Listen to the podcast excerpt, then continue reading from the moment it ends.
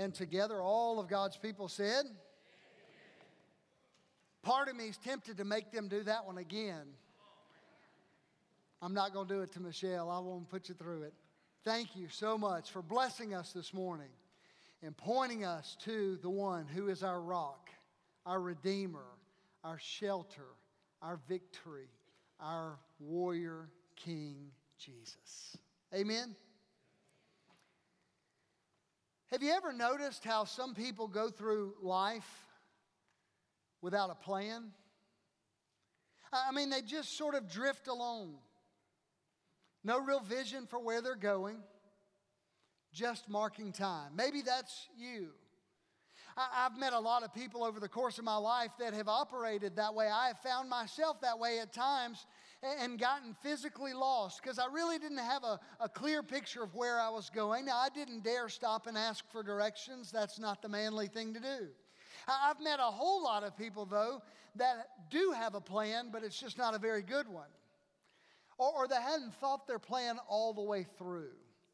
My absolute favorite all time story about somebody who had a plan but didn't think it through, worked on his plan for almost 30 years. From, from the time he was a child, Larry had dreamed about flying. Larry had dreamed about flying so much that Larry joined the Air Force, but he had terrible eyesight and they wouldn't let him fly. You may know the story of Larry Walters. He's better known as Lawn Chair Larry. In the 1980s, Larry Walters, a, a, simple man, a truck driver in Northern California, or excuse me, in Southern California, decided that his lifelong dream of flight was going to take effect that year. And so he put a plan in place, except he didn't think through his plan all the way. Larry went to an Army surplus store and he bought 45 weather balloons.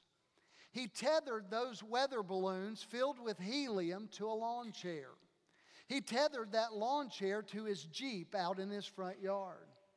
He decided that his plan was that he would get a few snacks, that he would get a BB gun, so that when he got to his appropriate height, he could shoot out the outer balloons and lower himself and descend to a, a comfortable cruising altitude. And then he could shoot out enough balloons when he got ready to descend to go on down. Well, he decided that he probably needed to let the FAA know, so he tethered himself to the lawn chair and to the Jeep and to the balloons.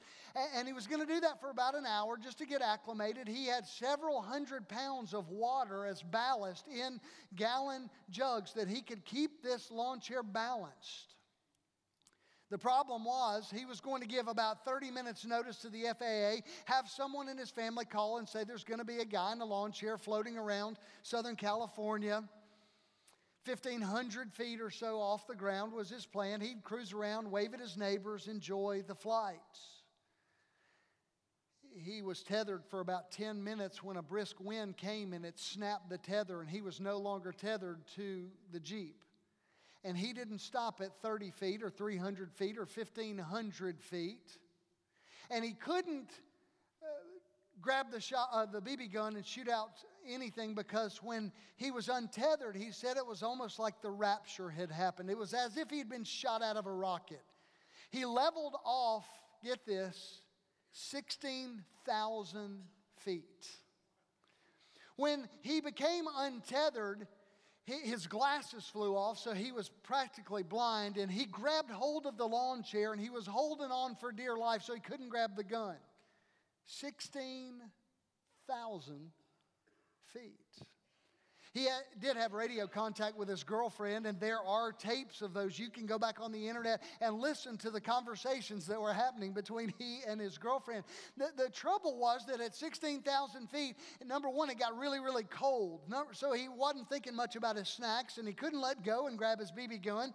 And, and there at 16,000 feet, lo- losing oxygen as well, he flew into the flight path of LAX, Los Angeles International Airport. Now, you can go back and read the rest of the story. Long story short, they, they did scramble various uh, other aircraft to help him. Some helicopters came and they ended up blowing, blowing him back across out of the ocean, and, and he was able to shoot down enough of the balloons to come back down. He made all of the rounds. He was on Johnny Carson and he was on David Letterman. And if you have no idea who either of those people are, let me speak to our college students. It would have been like him going on Jimmy Fallon or, or Jimmy Kimmel. So that's what he did. Okay, so you, you know we're connected there. He, he went on all the talk show circuits. And, and they asked him when they took him off in handcuffs because he broke a number of laws in Southern California, flying up in this lawn chair. Larry, why did you do it? His line would go down in infamy, I guess. He said, A man sometimes just can't sit there.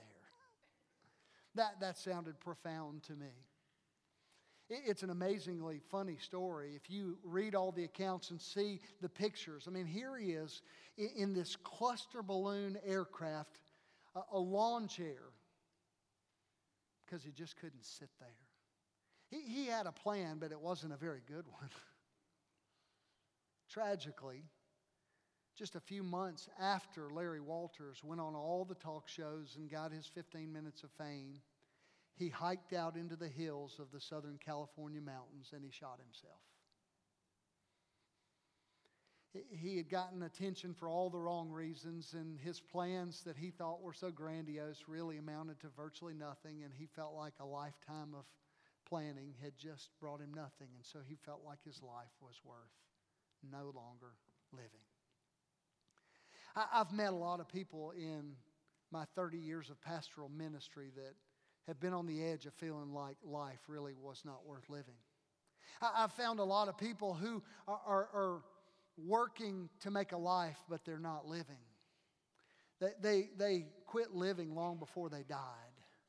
Maybe there are people in this room this morning that have somehow stopped living. You have come to a place where you just mark time. Maybe it's been because of, uh, of an accident, or maybe it's because of a health concern, or, or maybe it's because of financial trouble, or maybe there's been difficulty in a relationship, but you find yourself simply struggling to get up in the morning and to go on another day.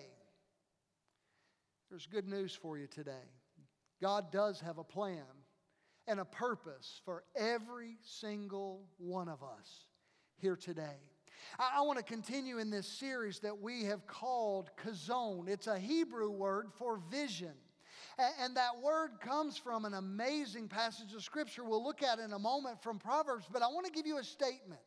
And I want you to grab this. This has become sort of the mantra, if you will, for all that we're studying over these eight weeks.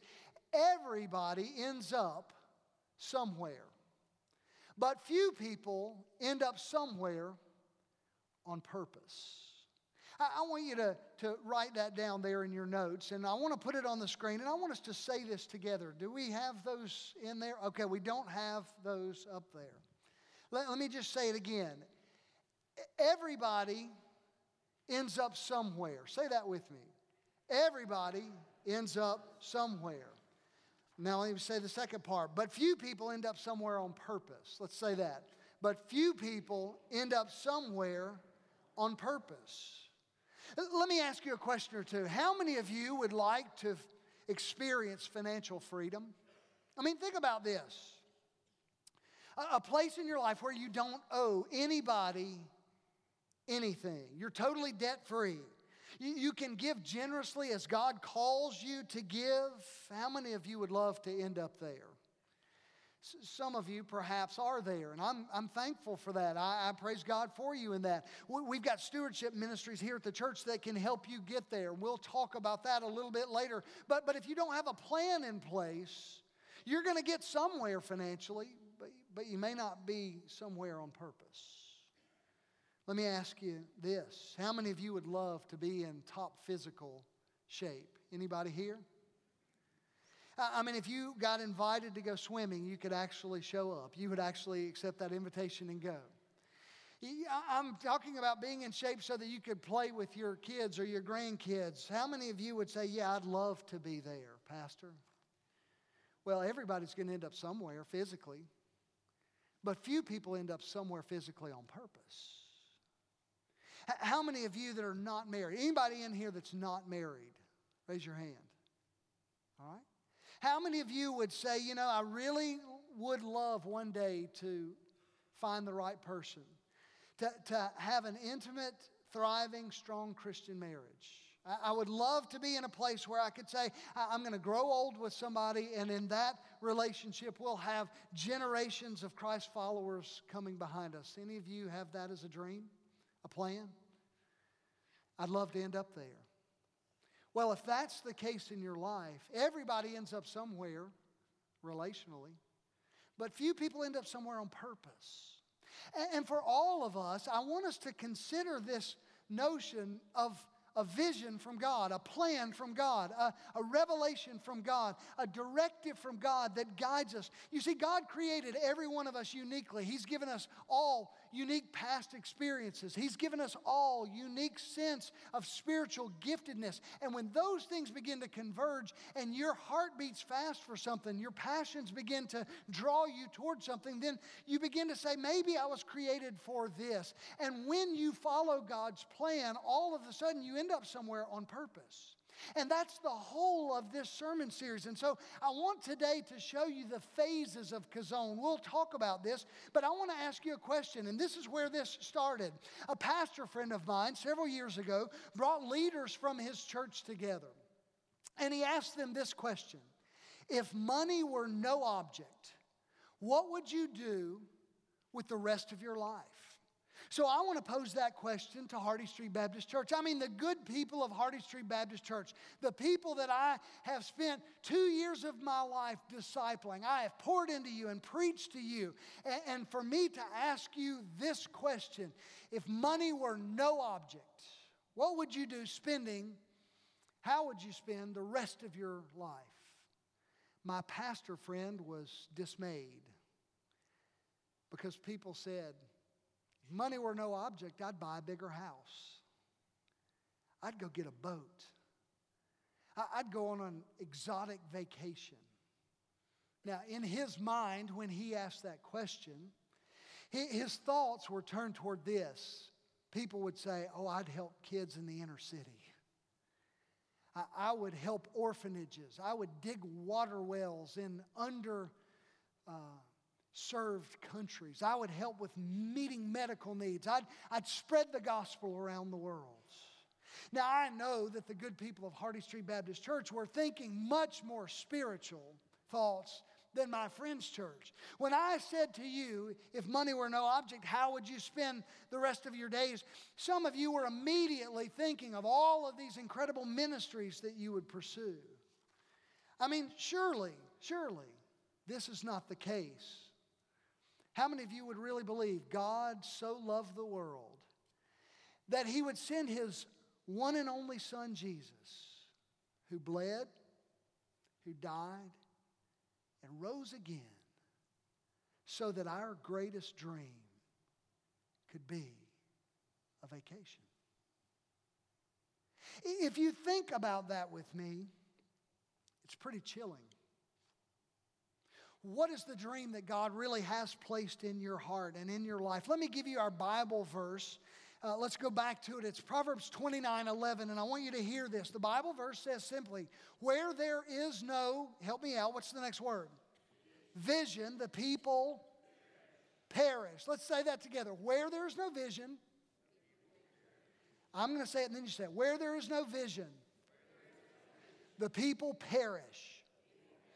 The Hebrew word there for vision is the word chazown, and it means a revelation from God. It means a dream. It means a, a directive, a vision from God. Where there is no vision from God, the people perish. Now, the word perish means to cast off restraint, it means to run wild, it means to stumble all over yourself.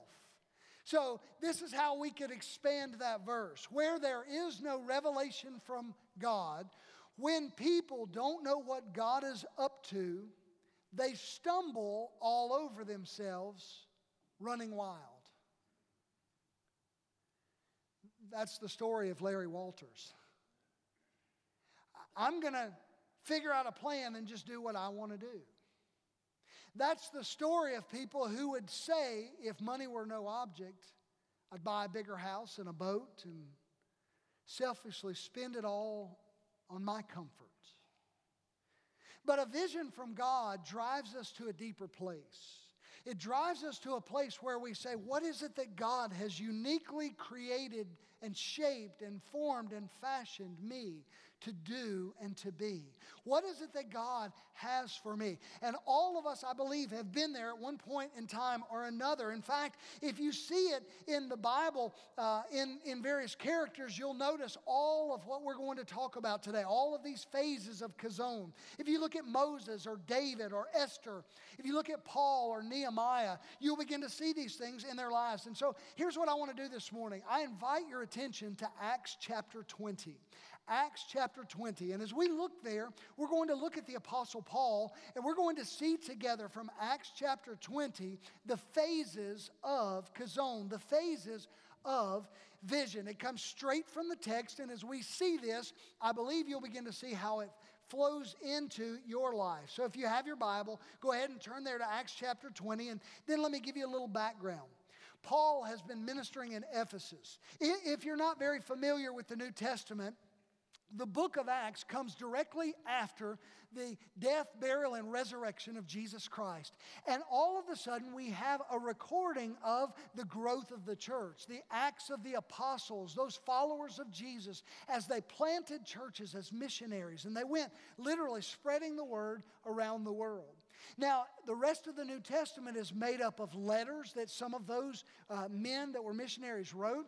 And here, as we come to Acts 20, we see Paul in Ephesus, a place that he dearly loved, a place where he planted churches. But he feels compelled to move on, to go a little deeper. He had, he had literally spilled spiritual blood with these folks. He had walked with them, he had taught them, he had nurtured them. We see in the book of Ephesians his love for them as he instructs them. And now, with, with some sense of sorrow, Paul knows that he is going to move on. He gathers the elders together and, and, and he begins to say to them, in essence, God is calling me somewhere else. I, I don't know fully the, the emotions of the Apostle Paul at this time, but I do know human emotion is that we like to be comfortable. And he was in a place of comfort, a place where he loved. And he said, I'm going to be called out to go somewhere else. Some of you through this series will experience this. God's going to call some of you out of a place of comfort. He may call you up into a place of service here in the church. It might be that He calls you into some new area of life to leave your comfort zone, to take a step of faith into a place that is so unknown to you that that's the place where God will get the glory because you fully rely on Him. You're dependent on Him out there. So, with that background, let's read the text together. Acts chapter 20, beginning in verse 22. And now, compelled by the Spirit, I am going to Jerusalem, not knowing what will happen to me there. I only know that in every city the Holy Spirit warns me that prison and hardships are facing me. However, I consider my life worth nothing to me if only I may finish the race and complete the task the Lord has given me the task of testifying to the gospel of God's grace. So, so I want to give you four phases, if you will, of Chazown, of God's vision, of God's revelation for our lives. And, and I also want to do this. I, I, want to plead yet again. Wednesdays uh, at noon, uh, during our, our noonday meeting and Wednesday evenings, we are walking through what we've called the Chazown experience. And we're learning together what it means to seek after God's vision for your life. And I want to invite every single one of you to come and be a part of that this Wednesday. Let me give you the four phases of Chazown very quickly. Number one, the Spirit's prompting. The Spirit's prompting. Directly out of our text, it says, compelled by the Spirit, I'm going to Jerusalem. In other words, Paul is saying, This is not my idea. I, didn't come up with this. This is God's idea. This is the Holy Spirit's leading in my life. That phrase that is there, compelled by the Spirit, prompted by the Spirit, is a unique word I want you to see. It's the word deo pneuma. Now, I, I, know most of the time when preachers start giving Greek words, we, we zone out, we check out. But this word deo is a pretty amazing Greek word. It's not that we know deo is often related to God uh, in terms of Latin, but in Greek, this word means shackled or chained to. And pneuma, you probably recognize because many people around us these days have been threatened by pneumonia. Pneuma is breath or spirit. And oftentimes, the Spirit of God is seen like a, a wind or the breath of God. And this is simply saying, I am chained to, shackled by the Spirit of God. I cannot help it. I'm compelled to go. Some of you say, I've never really had that kind of compulsion. I bet you have. Any of you ever been in the mall or in the airport? And somewhere in the general vicinity, there was a Cinnabon. See, now I'm speaking your language. I mean, I'm talking about those glorious cinnamon rolls that are about that big. I, I heard an amen. Thank you, Brother Wes. I appreciate that. I mean, you get a cavity just walking by that place. You gain, gain weight, gain calories. So you see this big cinnamon roll, and you are compelled by the smell. You are chained by the wind. It is Deo Pneuma. It's one of those moments where you're just drawn. I can't help myself. I have to go find this thing that I have smelled. The Spirit of God compelled him to go to Jerusalem. The Spirit of God often compels us. How does that work in your life and in mine? Have you ever seen an injustice? You're watching television, maybe it's a news story, and you see something and you go, That's wrong. That just is not right. And I feel compelled to do something about it. I want to move. I want to act. I want to get involved. Maybe it's something locally, and you say, I want to get involved in that. That, that's one of those Deo Pneuma kind of moments where you say, I must respond. You see, Paul said, I'm compelled by the Spirit of God to go. Yes, I love Ephesus. Yes, I love the Ephesian people. Yes, I love being with them, but I must go. It doesn't make sense to go, but I'm going to go. And one of the first steps is this sense of the prompting of the Spirit of God. And if you've ever been led by the Spirit of God in any direction, perhaps some of you have never responded to it beyond your salvation, but you knew then. Any of you ever have that white knuckle experience? You were in a revival or in, in a vacation Bible school, and the Spirit of God just began to convict your heart, and you could not let go of that pew. And you said, I, I know that God's calling me to be saved. I know that God is calling me to surrender my life to Him. And you surrendered to Him. You were compelled by the Spirit. Deo Pneuma. Does that make sense? This is audience participation time. But, but beyond your salvation experience, God's Spirit leads us through the Word and promptings to move forward. And we must become spiritually sensitive to God's promptings. That's the first step here. You see, you find yourself with that stirring, and you said, I know I was created for this. I've experienced that tug. Well, you're well on your way to finding your chazown if you act on it. Let me show you the second one. The second phase is what I call certain uncertainty. Certain uncertainty. Directly from the text again, verse 22. I am compelled by the Spirit, there's that Deo Pneuma. I am going to Jerusalem. What are those next words? Not knowing what will happen to me. In other words, I know that this is what I'm supposed to do, but that's all I know. I know that I'm supposed to do this, but I'm not really sure what's going to happen next.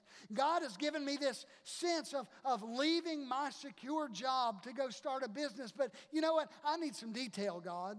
I, I need some detail because I, I, I need some comfort. Maybe I, I just need to have my, my bets hedged a little bit.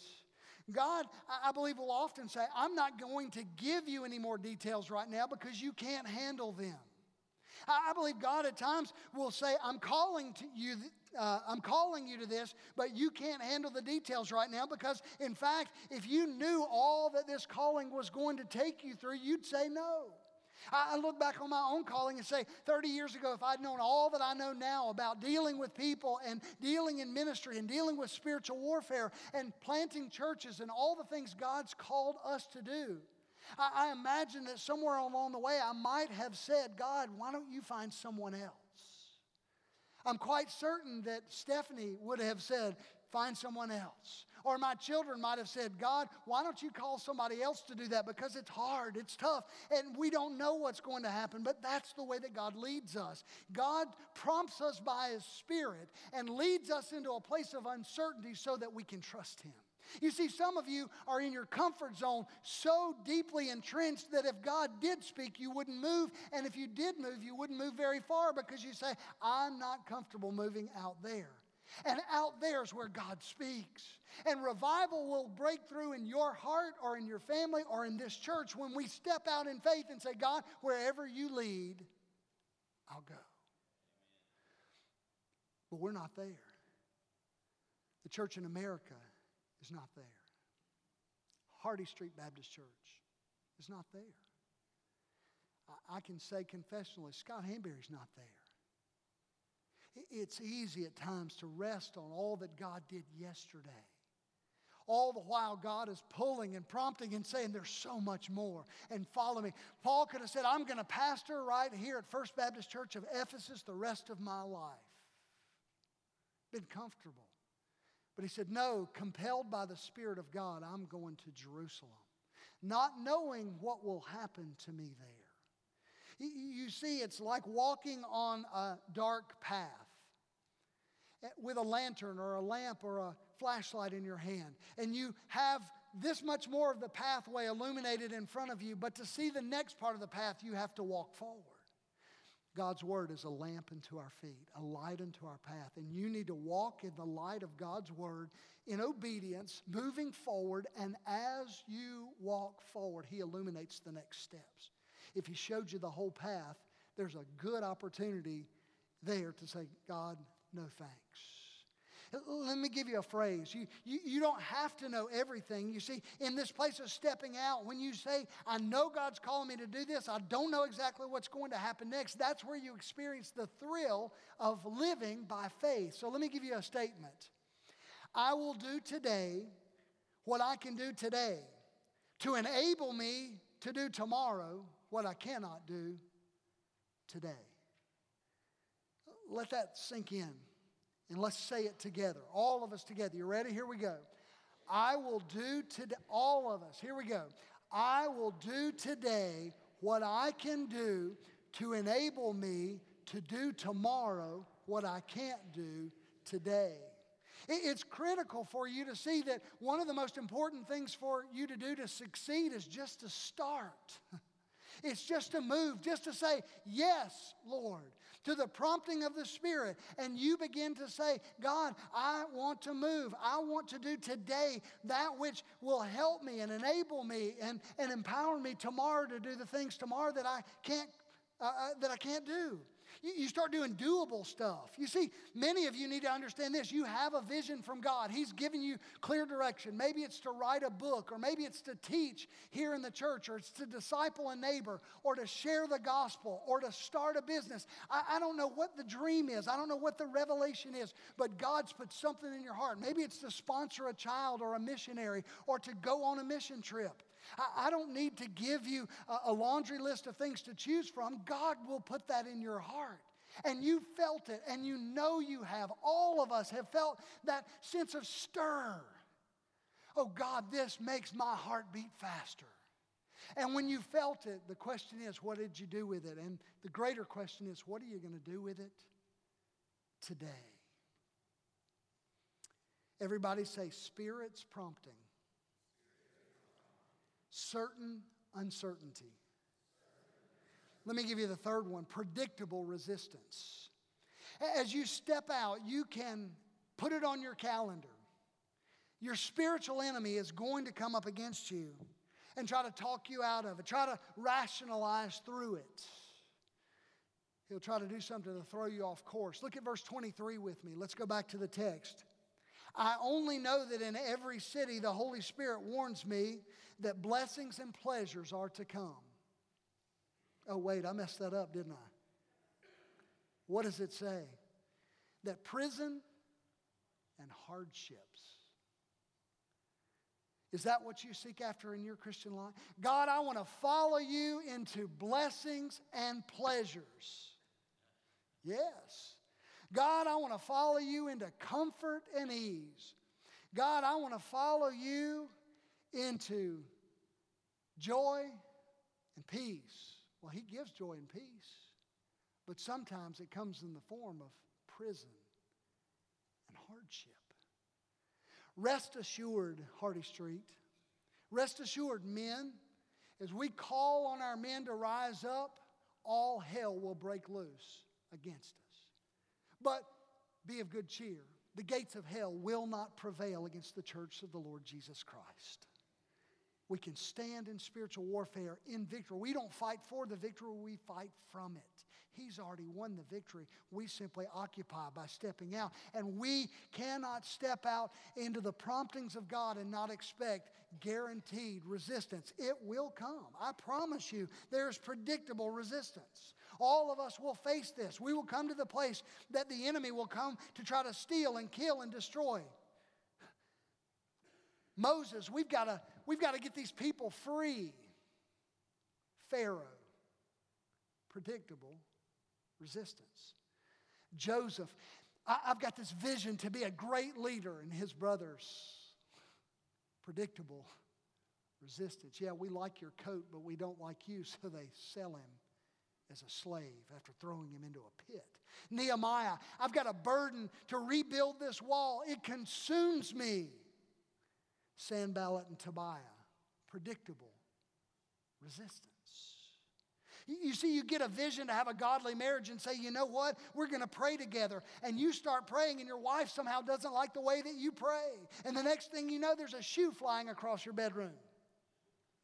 Predictable resistance. That's not a testimony, by the way, that's just an illustration. Just making sure. You commit yourself to get in great shape. I, have got a vision from God. My body is a temple of the Holy Spirit, and I'm going to go to the store and I'm going to buy fruit, and Twinkies are on sale, 75% off. Predictable resistance.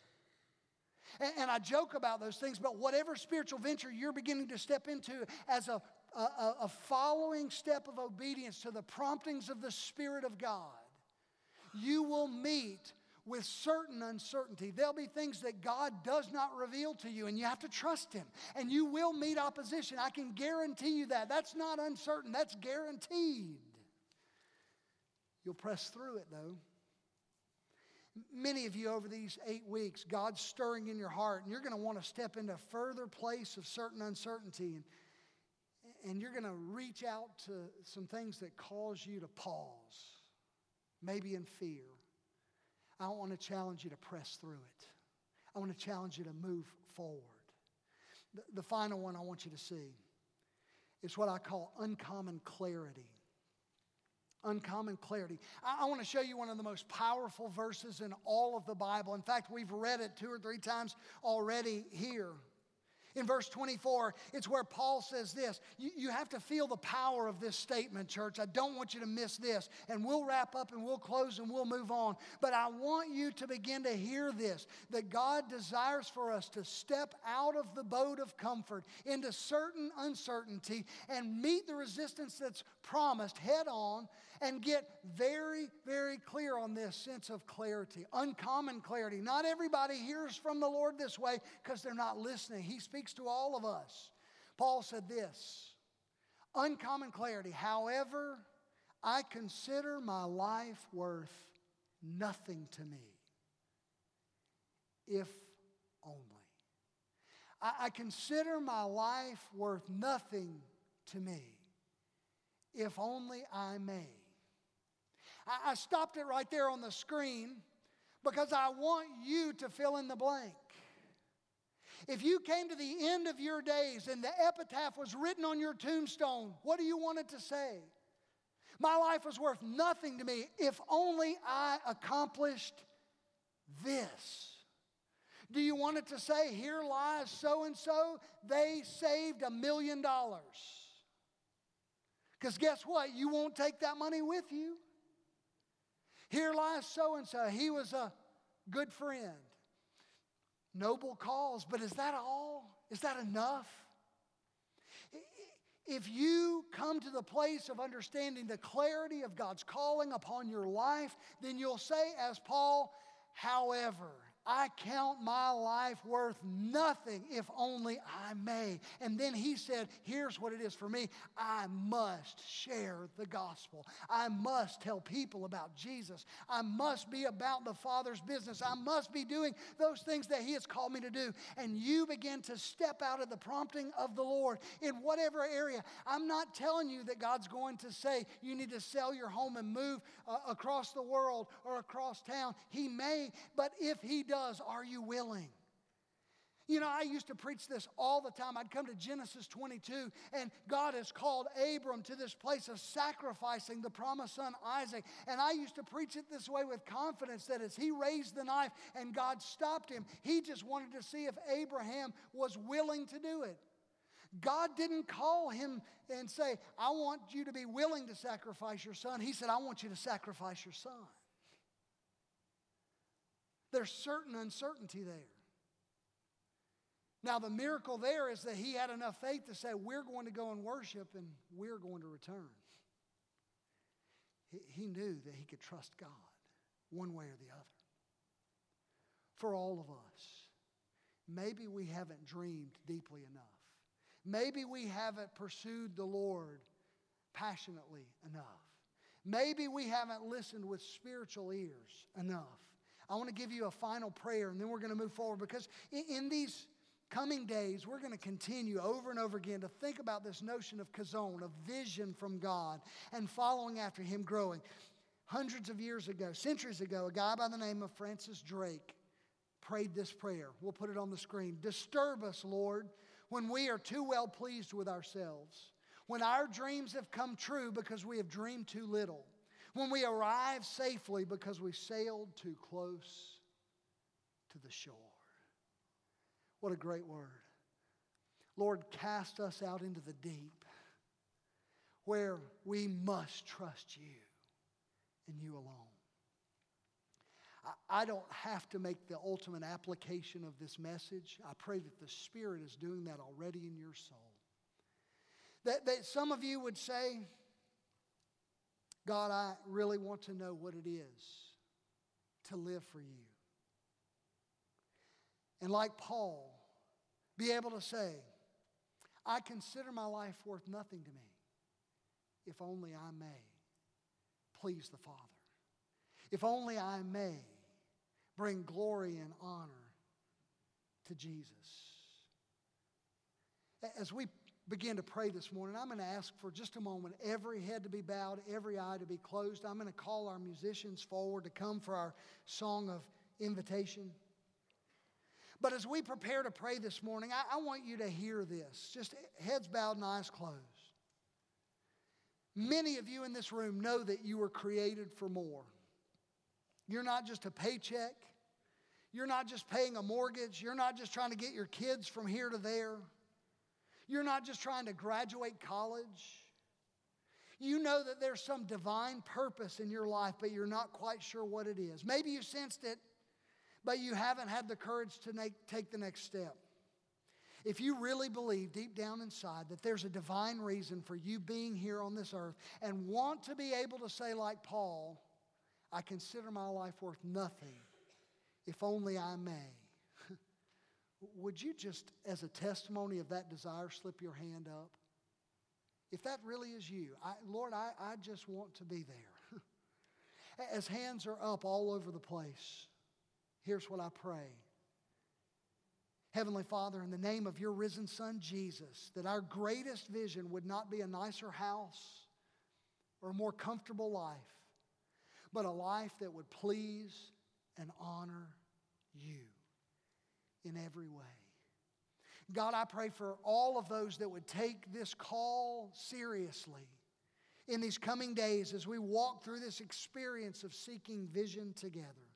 I pray that you would speak to hearts like never before and we would never be the same. God, I pray that people would experience the, the Deo Pneuma. They would experience the compelling of your spirit. And that they would walk into uncommon clarity without a doubt knowing that you've called them there. God, that we would live lives so that we would hear, well done, good and faithful servant.